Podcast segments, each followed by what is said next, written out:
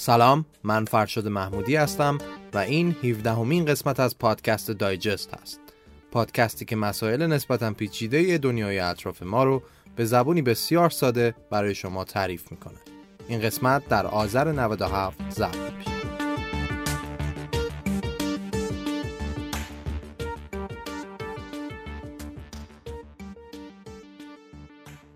خب تو این قسمت می‌خوایم در مورد دو تا از احزاب سیاسی و اصلی آمریکا صحبت کنیم. بگیم که اصلا از کجا به وجود اومدن و تاریخچه شکلگیریشون چه شکلی بوده و به چه چیزهایی باور دارن. حالا ممکنه که بپرسین چه اهمیتی داره و چرا دایجست رفته سراغ این موضوع. دلیلش اینه که نزدیک یه ماهی میشه که انتخابات کنگره آمریکا تموم شده و اگه یادتون باشه تا یک ماه پیش هر کانالی و هر روزنامه ای رو نگاه می‌کردی یه اشاره به این قضیه می‌کرد. و از طرف دیگه از اونجایی که آمریکا یکی از ابرقدرت های دنیا محسوب میشه و سیاستهاش روی جهان به خصوص ما تأثیر زیادی می‌ذاره از خودم پرسیدم که چقدر این دوتا حزب می‌شناسی؟ و یعنی چی الان میگیم دموکرات ها اومدن؟ الان جمهوری خواهان اومدن سر کار. و مثل روال سابق دیدم اطلاعات بسیار سطحیه. در نتیجه برنامه این قسمت رو گذاشتم بررسی شکلگیری این دو حزب و باورهاشون که از این به بعد بدونیم که یه اخباری اگه در این مورد شنیدیم طبعاتش یعنی چی. مثل روال سابق برای فهم این قضیه هم باید بریم عقب و با تاریخ معاصر آمریکا به طور خیلی اجمالی آشنا بشیم.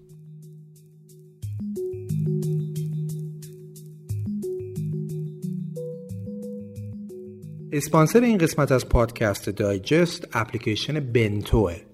اپلیکیشن بنتو یه متخصص تغذیه است در اصل که می‌تونین ازش رژیم های متناسب با زائقه و حساسیت های غذایی و از اون مهمتر غذاهایی در دسترستون رو بگیرین. رژیم های بنتو رو متخصصین تغذیه بر پایه اصول تغذیه علمی و به روز دنیا تهیه می‌کنن.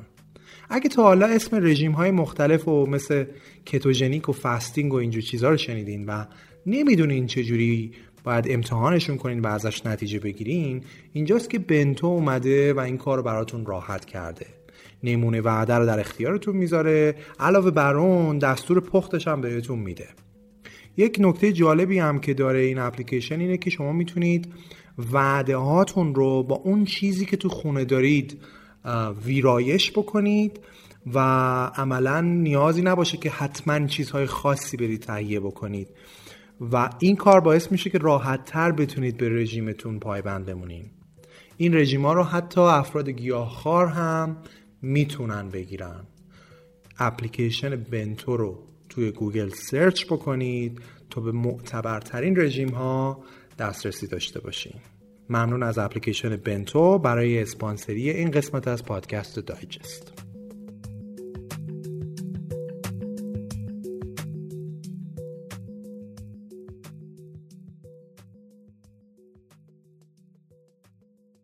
خب احتمالا تا الان متوجه شدید که پس این دوتا حزب اصلی آمریکا یکیشون دموکراتان و اون یکی جمهوری خواهان. اول بذارید با یه آمار جالب شروع کنیم که چند تا از رئیس جمهورای آمریکا از دموکرات ها بودن و چند تا از جمهوری خواهان. با اینکه دموکرات ها چند ده سال زودتر از حزب جمهوری خواهان به وجود اومده بودن اما آمریکا تا الان 19 تا رئیس جمهور جمهوری خواه داشته و 13 تا رئیس جمهور دموکرات. ولی گفتیم که دموکرات ها وقتی بودن اصلا جمهوری خواهی وجود نداشت. ولی داستان آمریکا از اول اینطوری دو حزبی نبوده. زمانی که سال 1789 جورج واشنگتن میشه اولین رئیس جمهور آمریکا اصلا حزبی وجود نداشته. و خود واشنگتن هم همیشه می‌گفت که میترسه یه روزی آمریکا حزبی و پارتیزانی بشه. اونم بیشتر به خاطر اختلافات و درگیری های بین حزبی. ولی بعد از دوره ریاست جمهوری واشنگتن از همون دایره مشاورهاش اولین سیستم حزبی آمریکا شکل می‌گیره. یه طرف میشه همیلتون که اعتقاد به یک دولت مرکزی قوی، ارتباطات نزدیک با انگلستان، سیستم بانکداری مرکزی و ارتباطات صمیمی بین دولت و قشر ثروتمند جامعه رو داشت که حزبشون اسمش میشه فدرالیست ها و یه طرف هم شد جفرسون و مدیسون که جالب اسم حزبشون هم جمهوری خواهان دموکراتیک بود. این برای اینکه بدونید حزبهای اولی آمریکا اصلا اینا نبودن از روز اول همین یعنی دموکرات ها و جمهوری خواه خب بزنیم بره جلو تا برسیم به اوایل سده 1800 راجع به اون دوتا حزب هم بهتون اینو بگم که تقریبا میشه گفت که دیگه بیشتر همون حزب جفرسونی ها حزب غالب شده بود. پس دوره اولیه حزب های آمریکا شد از سال 1792 تا 1824 اوکی. حالا ببینیم بعدش چه اتفاقی افتاد. خب بعد از این وارد دومین دوره حزبی آمریکا میشیم Second Party System. اون حزب جفرسونیا دیگه تقریبا از بین رفت و تبدیل شده بود به حزب ویگ. اون زمان که ویگز یه حزبی در آمریکا بود یه کسی قد علم کرد به اسم اندرو جکسون و در نتیجه کاندیدای ریاست جمهوری آمریکا شد. یواش یواش هم طرفداراش بین مردم زیاد شدن. اون موقع جکسون اعتقادش این بود که قدرت اصلی باید قوه مجریه باشه و برخلاف ویک ها که قدرت کنگره رو بیشتر می‌دونستن جکسون اعتقادش این بود که قوه مجریه باید قدرت بالاتر باشه. از اون طرف هم یه ماجرایی سر بانک آمریکا بود که جکسون اعتقاد داشت. این بانک شده یه جایی که داره فقط به خواص آمریکا و یه قشر محدودی نفت میرسونه و دشمن عوامه. اون موقع مخالفینش به مسخره اسمشو گذاشتن جکس به معنی اولاق اون وقت آقای جکسون چیکار کرد؟ به جای اینکه ناراحت بشه و یا ناامید بشه اومد همین کلمه جکس رو یا اولاق رو کرد سمبل کمپین هاش. به این شکل که اولاق سمبل مصمم بودنه و سماجت داشتنه. و به قول این دوستان مدیریتی تهدید و به فرصت تبدیل کرد. خیلی هم جواب داد. همین اولاغی که الان سمبل دموکرات هاست جریانش برمیگرده به اون دوران. در نتیجه سال 1828 بعد که یک بار به حزب قبلی هم باخته بود شد رئیس جمهور آمریکا. حزب این آقا بود که اسمش شد دموکرات ها یعنی حزبی که نماینده مردمه. دمو هم یعنی مردم دیگه. در نتیجه برای همین شد اسمش دموکرات ها پس سال 1828 شد وقتی که این حزب دموکراتی که الان می‌شناسیم توسط آقای جکسون می‌رسه به ریاست جمهوری آمریکا. حالا جالب اینه که این آقا به شدت هم قدرت طلب بودا همون زمان سرخپوستایی هم زندگی می‌کردن تو آمریکا دیگه درسته؟ همین آقای جکسون و همین حزب دموکراتیشون سال 1830 دستور اخراج پنج تا از قبیله های بزرگ سرخپوستا رو از زمین های خودشون که تقریبا حقوق خودمختاری داشتن رو امضا می‌کنه و یکی از دردناکترین لحظه های تاریخ آمریکا رو شکل میده. وقتی این پنج قبیله رو به زور از خونه منتقل می‌کنن به یه جایی سمت غرب میسیسیپی که تو این سفر چندین هزار نفر میمیرن. به این ماجرا میگن Trail of Tears. اگه دوست داشتید بیشتر راجع بهش بخونید.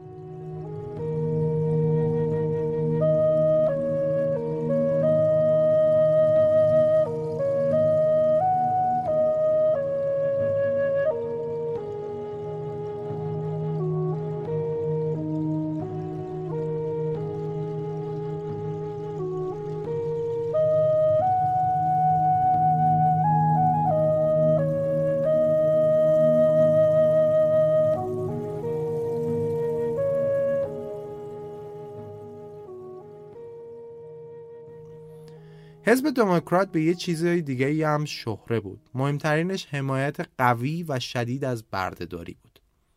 بله این حزبی که همین چند سال پیش یک سیاه پوست رئیس جمهورش بود روزی روزگاری حزب سفید پوست های جنوبی بردهدار آمریکا بودن که سرخ پوست ها رو از خونشون اخراج کردن و سیاه ها رو به بردگی گرفتن. حالا صبر کنید داستان جالبتر هم خواهد شد. مسئله بعدی در اوایل قرن 19 هم روح قالب آمریکا بود. ایده ای بود به اسم Manifest Destiny که این هم باز به گونه ای از طرف دموکرات و اندرو جکسون شروع شده بود. داستان این بود که آمریکایی ها بالاخص دموکرات ها بر این باور بودن که باید حکومت آمریکا بزرگتر بشه و وسعت مناطقش گسترش پیدا کنه. اینجا لازمه که تو ذهنتون یه نیم نگاهی هم به نقشه آمریکا تو اون زمان داشته باشید.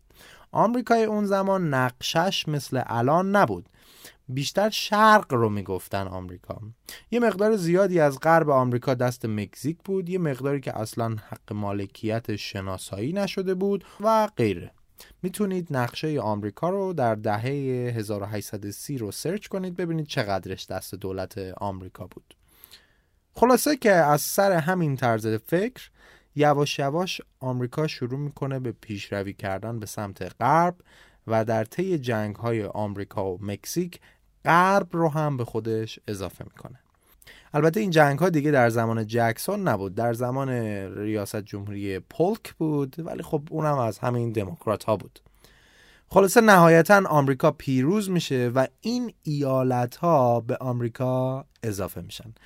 همین کالیفرنیا اون زمانه که به آمریکا وصل میشه. تا اون زمان وصل نبوده. خب بعد از اینکه این ایالت ها به آمریکا اضافه میشه بحث میشه که این ایالت های جدید باید اجازه داد توشون بردهداری اتفاق بیفته یا نه.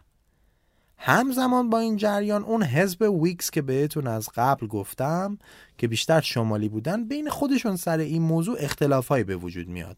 و تقریبا اون حزب از بین میره. ولی از تو دلش یه حزبی به وجود میاد که اسمشو می‌ذارن جمهوری خواهان. حرف اصلیشون این بود که بردهداری باید برداشته بشه. همین حزب جمهوری خواهی که یه زمانی بوش و الان ترامپ رئیس جمهورش هستن در اصل برای این به وجود اومد که جلوی بردهداری رو بگیره. جالبه نه؟ این حزب سال 1853 شکل می‌گیره و اولین رئیس جمهوری هم که ازش انتخاب میشه برای آمریکا میشه آبراهام لینکلن. پس لینکلن یک جمهوری خواه بود. با اینکه لینکلن با این وعده که به ایالت هایی که الان بردهداری توشون مجاز هست کاری نداره رئیس جمهور شده بود ولی برای دموکرات های سفید جنوبی که بیشترا بردهدار بودن تحمل جمهوری خواهان باز هم قابل تحمل نبود. داستان سر این بود که جمهوری خواهان نمی‌خواستن اجازه بدن تو ایالت هایی که جدیدن به آمریکا اضافه شده بردهداری مجاز دونسته بشه. اینجا بود که این دموکرات های سفید بردهدار جنوبی نتونستن با این ایده کنار بیان و یازده تا از ایالات جنوبی گفتن اصلا ما از این دولت آمریکا میایم بیرون. و دیگه قبولش نداریم و برای خودشون دولت کنفدرات رو تشکیل دادن. یعنی رسما یک کشور دیگر رو شکل دادن. اینجاست که در سال 1860 جنگ داخلی آمریکا شکل می‌گیره بین شمال و جنوب. این جنگ داخلی که هی میگن داستانش اینه.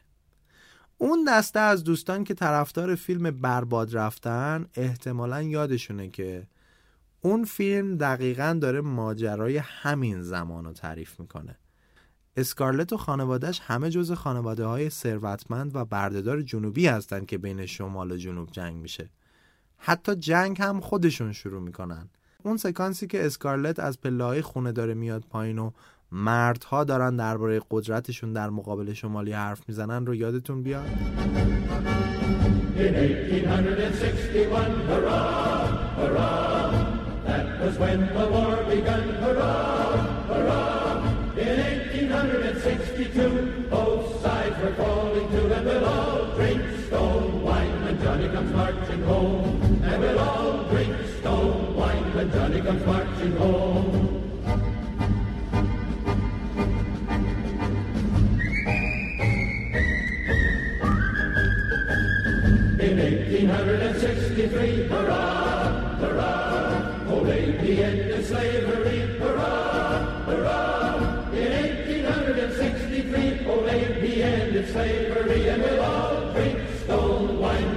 comes marching home, and we'll all drink stone wine when Johnny comes marching home.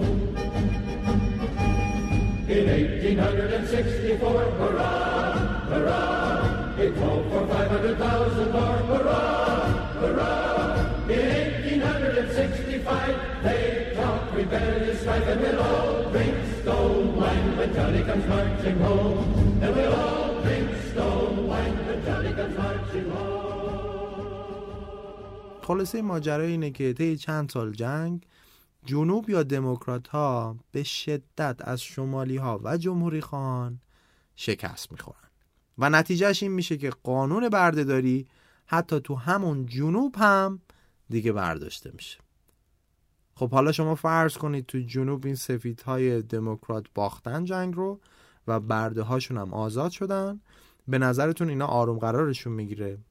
اون موقع شمال بعد از پیروزی توی جنگ خیلی درگیر این بود که ببینه جنوب به قوانین داره احترام می‌ذاره یا نه. این همون زمانی بود که تو جنوب هم سر ناسازگاری گذاشته بودن این سفیدها و گروهک های مثلا KKK همونایی که نقاب سرشون می‌کردن و می‌رفتن سیاه ها رو آزار و اذیت می‌کردن هم شکل گرفته بود. خب از اینجا به بعد یه اتفاقای دیگه کم کم رخ میده. بیزنسمنهای شمالی از سر جنگ و هزینه‌هایی که دولت کرده بود بسیار پولدار شده بودند.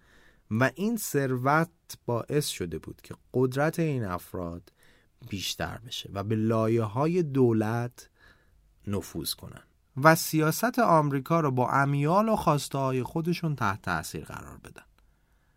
در نتیجه شمال هم پس از یه مدت پیگیری تو جنوب دیگه اون داستانهای جنوب و بیخیال شد یه طورایی. و ایدهشون هم این بود که ما برای سیاه دیگه به اندازه کافی کار کردیم جنگیدیم. و الان وقتشه که دیگه به اولویت های دیگهمون برسیم.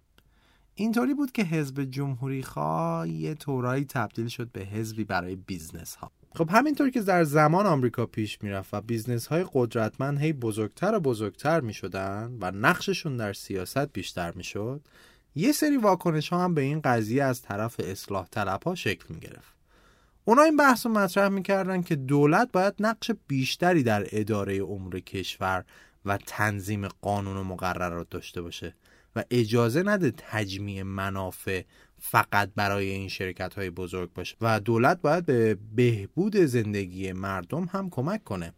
در حقیقت بین سالهای 1890 تا 1920 یا بهتر بگیم اوایل قرن بیستم جنبشی در آمریکا جون گرفت به اسم پروگرسیویزم.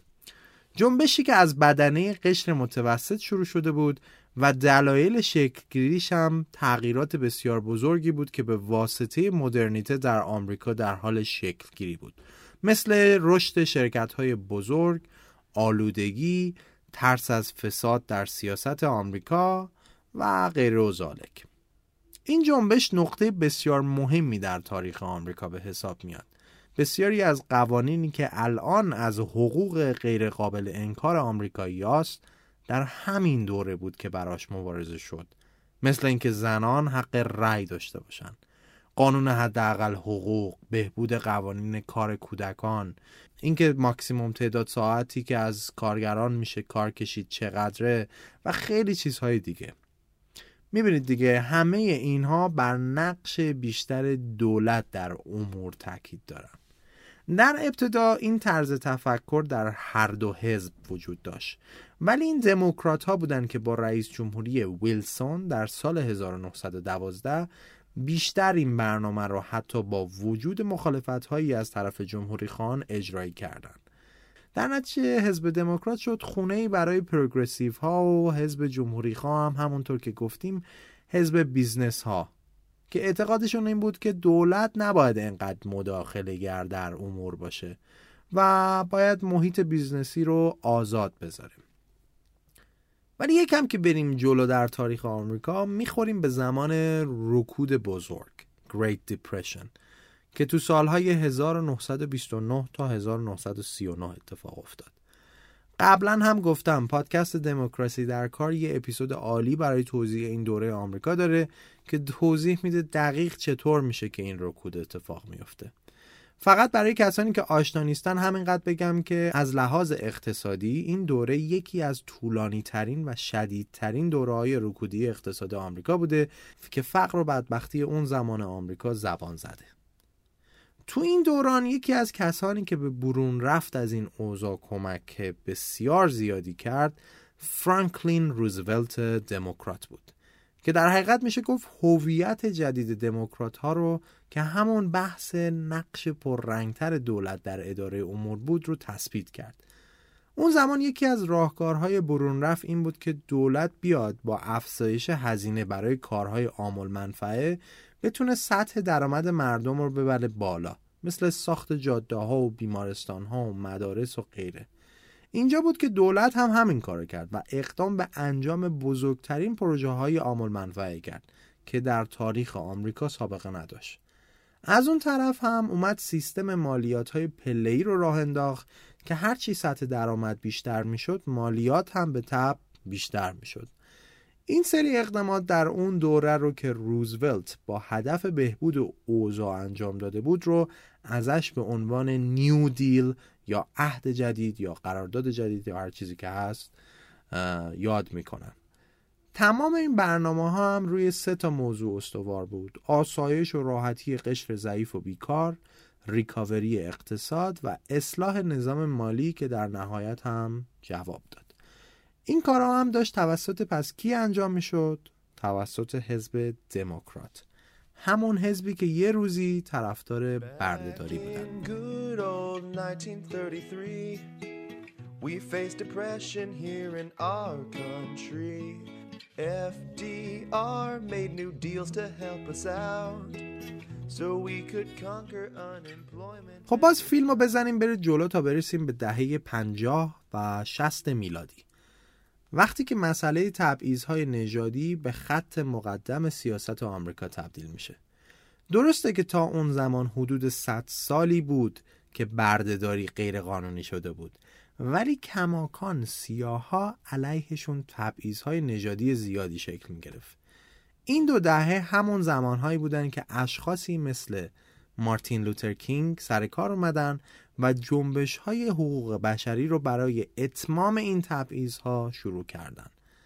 تظاهرات های مسالمت آمیزی که از طرف سفید پوستا مخصوصا در جنوب مورد خشونت قرار می گرفت ولی در نهایت باعث شد که در سال 1964 قانون حق شهروندی یا همون Civil Rights Act توسط دولت آمریکا تصویب بشه تا به هر گونه تبعیض نژادی دینی، جنسیتی و ملیتی پایان داده بشه.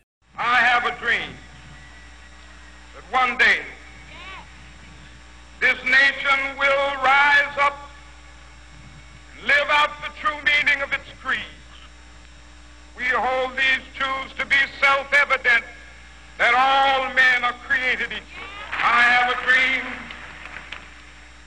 one day on the red hills of Georgia sons of former slaves and the sons of former slave owners will they be able to sit down together at the table of brotherhood. I have a dream. My four little children will one day live in a nation where they will not be judged by the color of their skin, but by the content of their character. I. جالب اینه که از لحاظ حزبی باز این دموکرات ها با ریاست جمهوری لیندن جانسون بودن که این قانون رو تصویب کردن و از اون طرف بری گولدواتر که رقیب جمهوری خواه جانسون بود به شدت مخالف چنین طرحی بود. اینجاست که با تصویب شدن این قانون یکی از بزرگترین سویچ های تاریخ حزبی آمریکا رقم می‌خوره. سیاه پوستا که یه روزی همین جمهوری خواهان برای آزادیشون جنگیده بودن بر اثر این اتفاق بیشتر متمایل شدن به سمت دموکراتا. حالا ولی اگه یادمون باشه پایه اصلی حمایتی دموکراتا از قدیم کیا بودن؟ سفید پوستا مخصوصا سفید پوست های جنوبی که یه روزی بردهدار بودن. اونایی که بیشترین تبعیض‌های نژادی رو علیه سیاها حتی بعد از برداشته شدن بردهداری اعمال می‌کردن. خب اینا الان با این قانون احساس می‌کردن بهشون خیانت شده دیگه. در نتیجه اینها هم از حزب دموکرات سویچ کردن به سمت حزب جمهوری خواه. اینا اومدن. این ور هم رفتن اون ور البته این قانون Civil Rights Act بیشتر از اینکه حزبی باشه انگار منطقه‌ای بود. چون در شمال آمریکا میشه گفت هر دو حزب موافق چنین طرحی بودن. ولی در جنوب تقریبا هر دو حزب مخالف بودن.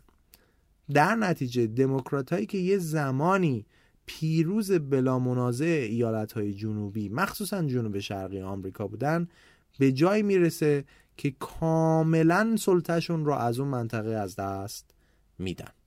البته این تغییر فقط سر مسئله نژادی نبود بلکه کلا این سفیدهای جنوب که بیشتر محافظ کار تلقی می شدن سر یه سری از مسائل دیگه هم مشکل داشتن. مثل اینکه کلا اینها افراد سنتی و مذهبی بودن که به موضوعاتی مثل سخت جنین و غیره اعتقاد نداشتن یا دوست داشتن که مراسم مذهبی در مدارس وجود داشته باشه. خلاصه وضعیت حزبی آمریکا طوری میشه که دیگه هر سری که از انتخابات میشه این دموکرات هان که میبازن. اوضاع طوری میشه که دموکرات ها به غیر از انتخابات سال 1976 که جیمی کارتر رئیس جمهور شد تمام انتخابات های بین سال 1968 تا 1988 رو به جمهوری خواهان میبازن تقریبا میشه گفت حزب جمهوری خواهی که امروز روز ما می‌شناسیم همون حزبیه که دیگه از دهه 1980 سر کاره. ولی باز این فیلم رو بزنیم جلو ببینیم آیا این وضعیت همینطوری موند یا باز تغییر کرد؟ قطعا که تغییر کرد. همینطور که زمان در حال پیشروی بود یه اتفاق دیگه ای افتاد که باز صحنه سیاسی تاریخ آمریکا رو دستخوش تغییرات عمده ای کرد. همینطور که زمان داشت پیش می‌رفت چند دهه به خاطر مهاجرت های گسترده مردم لاتین و اسپانیایی تبار از مکزیک و این ورانور پروفایل اجتماعی جمعیتی آمریکا هم در حال تغییر بود. برای مثال از دهه 1950 که لاتینوها حدود دو درصد جمعیت آمریکا بودن رسیدن به حدود 16 درصد جمعیت آمریکا در سال 2010 این افزایش گسترده مهاجرت ها موازنه سیاسی آمریکا رو هم تغییر می‌داد. چون دموکرات ها حزبی بودن که از مهاجرت تقریبا میشه گفت استقبال می‌کردن و جمهوری خواهان مخالف این قضیه بودن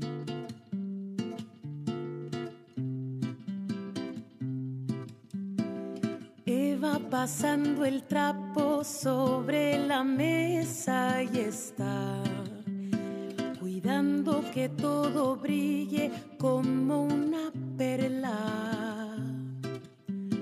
Cuando llegue la patrona, que no se vuelva a quejar. No sea cosa que la acuse de ilegal.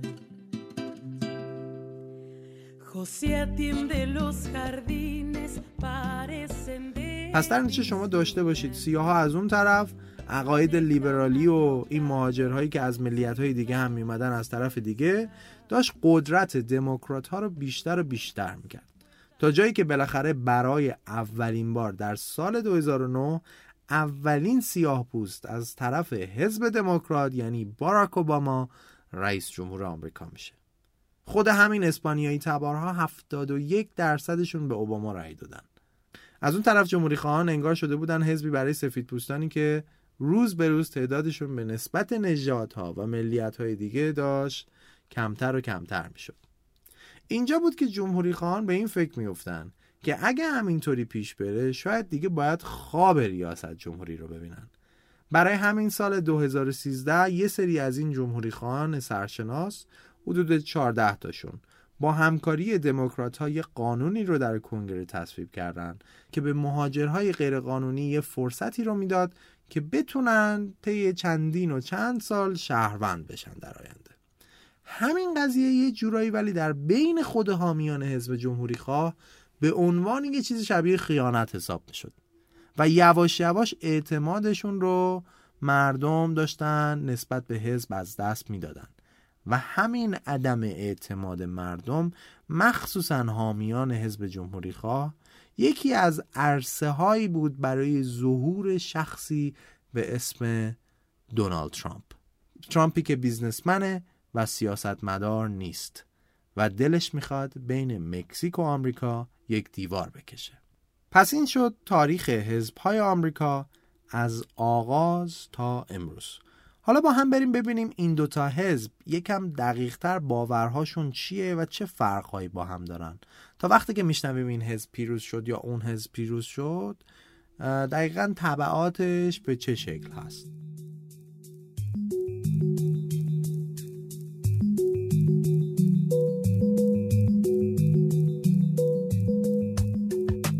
اسپانسر این قسمت از دایجست شرکت تحقیقات بازاریابی EMRC هست.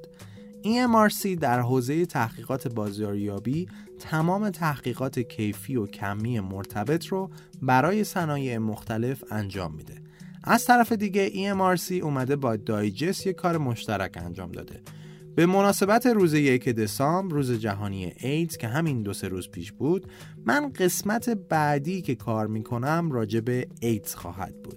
برای همین EMRC هم یه پرسشنامه تحقیقاتی با 6 7 سوال آماده کرده که آگاهی شنونده های دایجست رو نسبت به این بیماری بسنجه. و بعد من خودم از این آمار تو ساخت قسمت بعدی استفاده می‌کنم و نتیجهش رو به شما میگم. در نتیجه اگر دوست دارید حتی یه کمک کوچیکی به قسمت بعدی بکنید می‌تونید برید توی سایت emrc.info و پرسشنامه خیلی کوتاهی که برای این منظور آماده شده رو پر کنید. برای آگاهی خودتون هم خوبه. یه عکسی هست که روش نوشته ایدز روی اون کلیک کنید.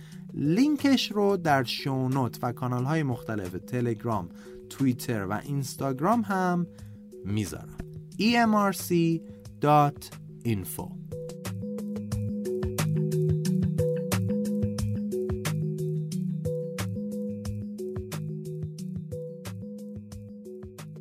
خب این تفاوت بین دموکرات ها و جمهوری خواهان در باورها و ایدئولوژی هاشون مثل خیلی از کشورهای دیگر رو میشه روی قطب نمای جهتگیری سیاسی سوار کرد.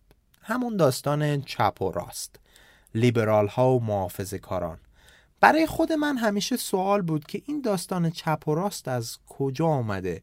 به کی میگن چپ؟ به کی میگن راست؟ خب جالب اینه که بدونید این ادبیات برمیگرده به زمان انقلاب کبیر فرانسه که شورشی های جمهوری خواه رو می‌گفتن چپ و حامیان پادشاهی یا همون حاکمیت رو می‌گفتن راست.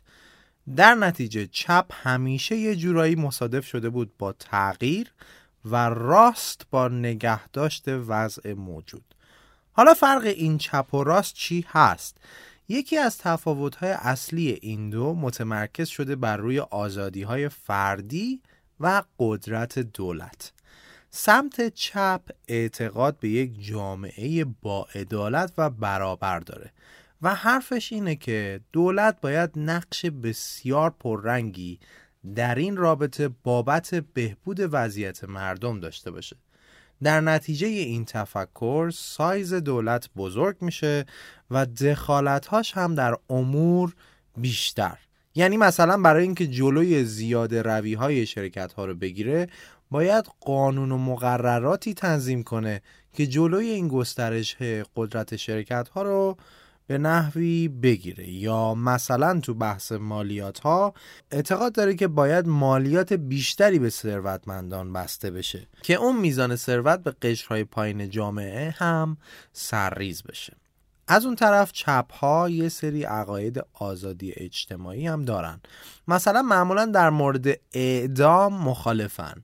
در مورد حق سقط جنین به مادران میگن که باید خود مادر حق تصمیم گیری داشته باشه و یا در مورد مسئله ازدواج های همجنسگراها به نظر مثبت هستند. در مورد مهاجرت چپ ها باز هم عقاید حمایتگرایانه تری دارند به نسبت راست ها. همه اینا که الان گفتیم تقریبا برمیگرده یه جورایی به دموکرات ها.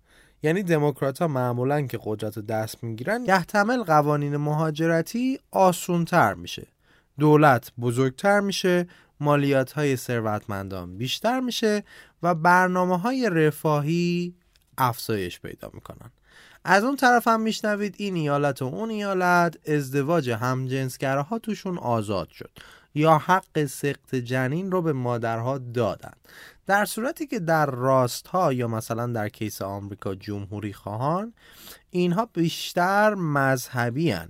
اینطور که حتی مراسم دعا و از اینجور مسائل رو هم در مدارس دوست دارن که اجرا بشه به شدت سنتی تر هستند در نتیجه ازدواج همجنسگراها رو قبول ندارن و باهاش مخالفت می‌کنن حتی به خاطر اون بک دینیشون تو بحث مهاجرت هم که به شدت سختگیرن دیدید دیگه وضع سیاست های مهاجرتی آمریکا رو الان.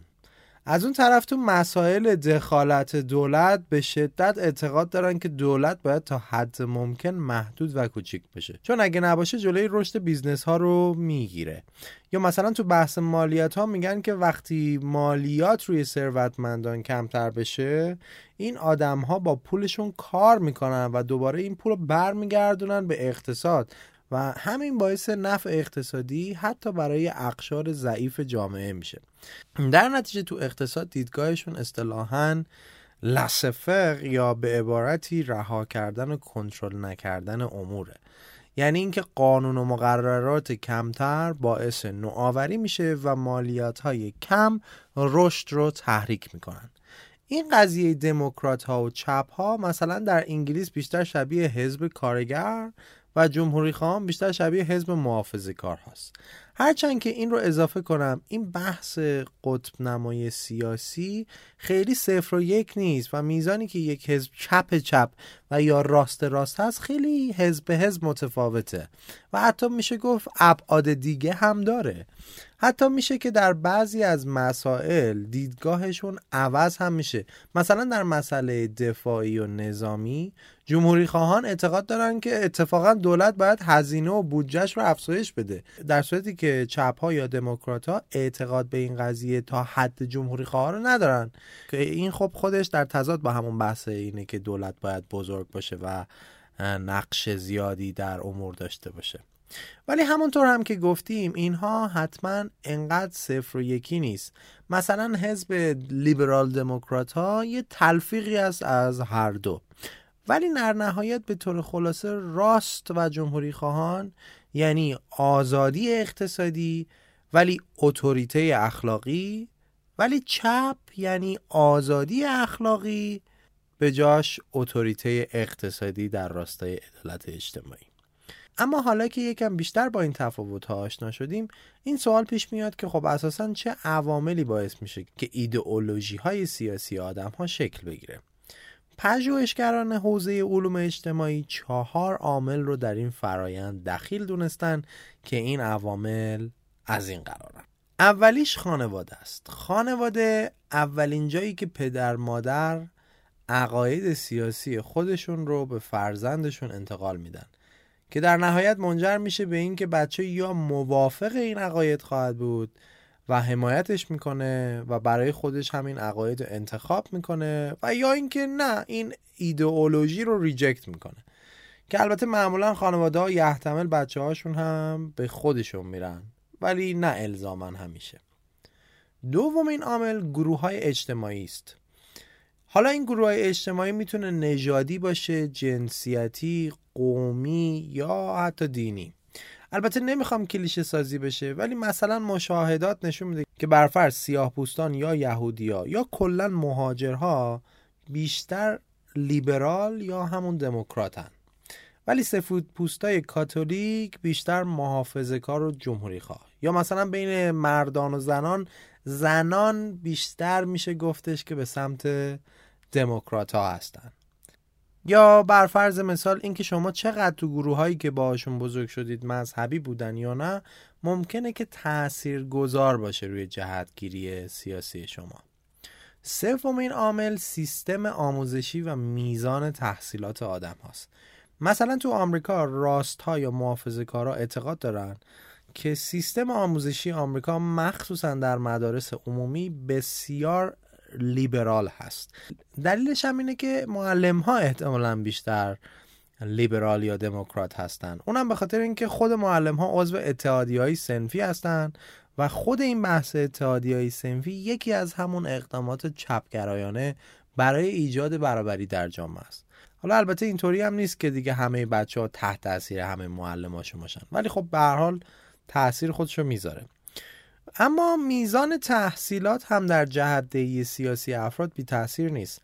مثلا تحقیق کردن دیدن که هرچی تحصیلات افراد عالیتر و بیشتر میشه جهتگیری سیاسی در مورد مسائلی مثل ازدواج همجنسگرایان یا حق سخت جنین خیلی لیبرال و آزادانه تر میشه. در صورتی که همین تحصیلات بالا مشاهده شده که ممکنه در مسائل آزادی اقتصادی مثل برنامه های رفاه اجتماعی اینا بیشتر شکل و سوی محافظه کارانه به خودش بگیره.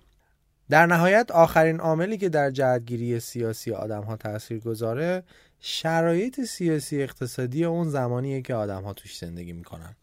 بر فرض مثال اگه شما هم در دوران رکود بزرگ دهه سی آمریکا تو اون فقر و بدبختی زندگی می‌کردین و کار به سختی گیر میومد اگه یه حزبی بود به اسم دموکرات ها و میومد برنامه های رفاهی اجتماعی گسترده میذاش که یه مرهمی برای زخم های شما به حساب میومد احتمالش خیلی بود که شما هم حامی حزب دموکرات می‌شدید.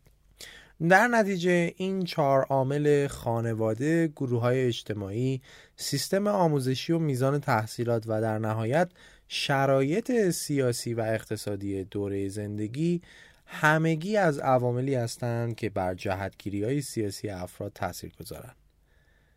این بود نگاهی بسیار اجمالی به تاریخچه شکلگیری این دو حزب و شرح تفاوت‌های ایدئولوژیکشون.